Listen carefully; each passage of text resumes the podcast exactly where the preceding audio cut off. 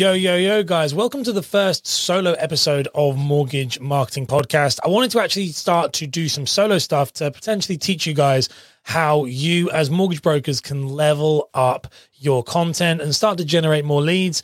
And, you know, instead of just working with me as a consultant, you can actually hear some of this stuff. I used to do a lot of it before, but I don't know why I haven't incorporated it on here. So on the Friday, we're going to be doing this, and you know, and then on a Monday, we're going to be having those interview episodes from these amazing guests that we've got stacked up. So today's episode, what we're going to be looking at today is I want to be looking at the three types of content you as a mortgage broker need to have.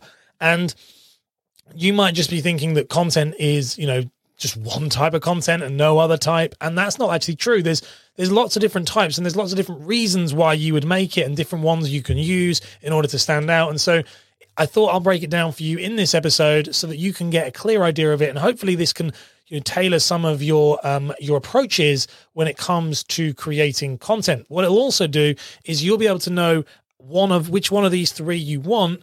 And then you can do more of it. If you're, you know, if you need more leads, you can do lead gen content. If you need more authority and things like that, then you can do these. And as your business fluctuates, you can target it. So let's dive straight into the first one. So the first one is lead gen. So it's lead gen content. What do I mean by lead gen content? So surely you're probably thinking, you know, and you listen to this and going, Ash, of course I want leads. That's why I'm listening to the show. Or maybe you just like me. But you're listening to this probably thinking, I want leads. And when it comes to lead gen content, there's actually quite a specific way of generating leads with social and digital, which is actually very easy. Lead gen content is probably one of the simplest things to do and yet probably most overlooked.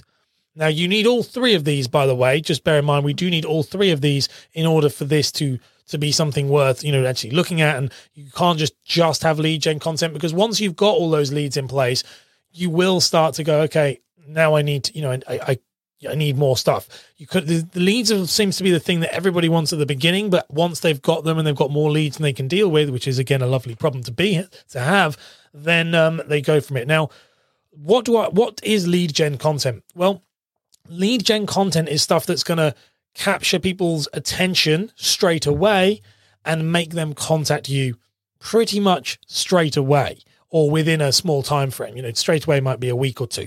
So this type of content needs to be heavily focused on pain points, both or on desires. Okay. So what do I mean by this? If you're a broker, you should be looking at things like good news stories, situations, not so much reviews, because reviews are fine, but really what you want is good news stories. Have you helped a client raise money for an extension? If so, does that client feel comfortable giving you some photos of that extension so you can have a before and an after? And then a story about how you helped that person do that. This type of content, by the way, will generate leads because it's showing people what they get for the money. And so if someone is scrolling through and goes, oh God, I really want to extend my house, they'll contact you because you've just shown what you have made possible. Similar thing with, you know, stories about remortgaging in order to say, you know, get someone out of debt. Again, you don't have to use people's names, but using good news stories and saying what you've actually done. Case studies, really, really powerful. Lead gen content. People will see that. I'm in debt. Can I get you to do that? Yes, you can. Let's arrange a call. You know, this is the type of stuff you need to look at. One of the videos I did for a client recently, which was really cool, which is a great lead gen content, was the story of how someone remortgaged a house that there was a rental, and then they turned it into HMO. And because of that, the income was like treble what it would have been on an annual basis because they did it. And we did a story of showing how they'd done it, what the process was like, how they put them in touch with an accountant. All of these things are really powerful. So that is lead gen content. Don't get that confused, by the way. Do not get that confused with the second one, which is what most of you are doing, which is authority building content. So I see lead gen content and authority content getting mixed up all the time, and it's kind of painful. So do not get these confused. Authority content is where you are sharing your knowledge. Okay, so this is where you're sharing your knowledge about a specific thing. So this is the content you might see me do a lot. This is what we're currently doing now is authority content. This is not case study. This is not lead gen content. It's authority. Now, authority content will generate you leads. Okay, it will generate you leads. But authority content has a much longer kind of growth time. So authority content is something that over time, over an 18-month, 2-year period, and then consistently moving from that point, it's going to take the average person about 18 months to 2 years. And they're like, okay, I need to contact you. So authority is building that authority in someone's mind so that when they need a mortgage, you are the only person they're going to speak to. And this is the approach I took when I built my business as a broker, was this authority approach. I didn't do any lead gen content, foolishly. It wasn't like a decision. It was a foolish thing. I didn't know at the time. I was just making videos like you were, you guys are. And I just hadn't thought it through. So now if I'd done it all again, and when I work with clients now, we would focus on authority content. We'd focus on all three of these. You need all three. But you'd focus on lead gen content to get people in straight away.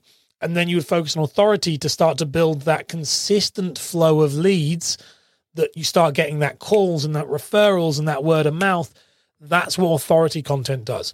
The other thing that authority content does is it makes you kind of bulletproof within your local area.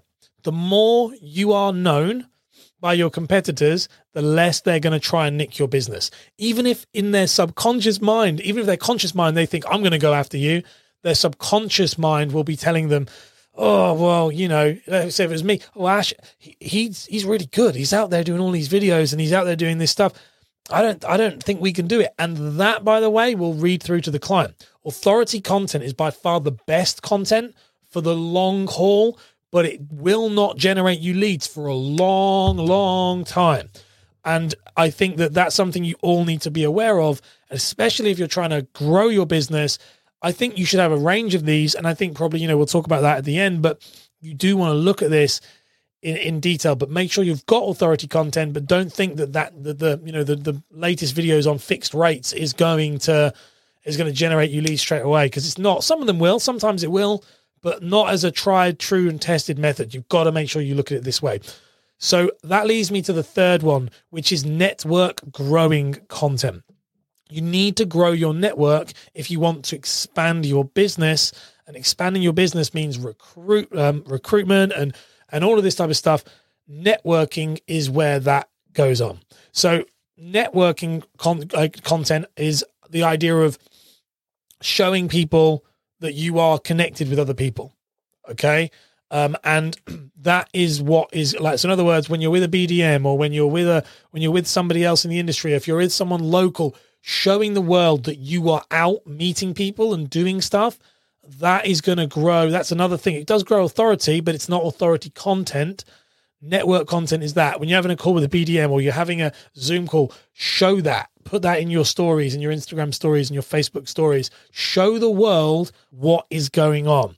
Because when you have this network thing, it means that you look connected. It means that you have access to all these people, whether that's local people, whether that's, you know, it could be people like myself. If you're working with me, for example, showing that you work with me shows that you are connected. The more you do this, the more you show the world that you're connected to people and that you're showing that in content, the more you're going to get more referrals, because people will start to go, oh, well, you know, so-and-so and you know, so-and-so. So it's definitely worth doing. That is also going to help you recruit later on, because people will find you more because you're connected with more people within the industry. And it's just a really great format. So those are the three. I'm doing four and I'm looking in the camera, but those are the three types of content. And they're the three types of content that every mortgage broker needs in their content strategy for digital, for social media. That's what they need. This is very much a social approach, by the way. Different if we talk about YouTube and all that stuff. I'll do episodes on that. I'm going to cover all of this in these weekly episodes. But you do need to very much focus on all three. And I'd probably say if you're going to say, let's say if you take, and this just kind of give you a kind of brief strategy. If you're going to have 5 days a week, you're going to post Monday to Friday. I think you should post every 7, but all right, let's do that. Monday to Friday, you might want to have 1 lead gen post a week or 2 lead gen posts a week. It's quite hard to find those stories. You might want to have 1 authority post a week, 1 network post a week, 1 testimonial. All of those things, you know, this is just a great idea, but like just the kind of an overview. But those things, they're all going to stack up. And then, as I said at the beginning of this episode, as time goes on, what you can start to do is then okay, we need more leads at the beginning. Let's try and get more good news stories. Now, bear in mind, if you've got no business, then you can't do that. But you know, that's the type of stuff. As you start to get these, start to share them. Now, where you share them, that's up to you.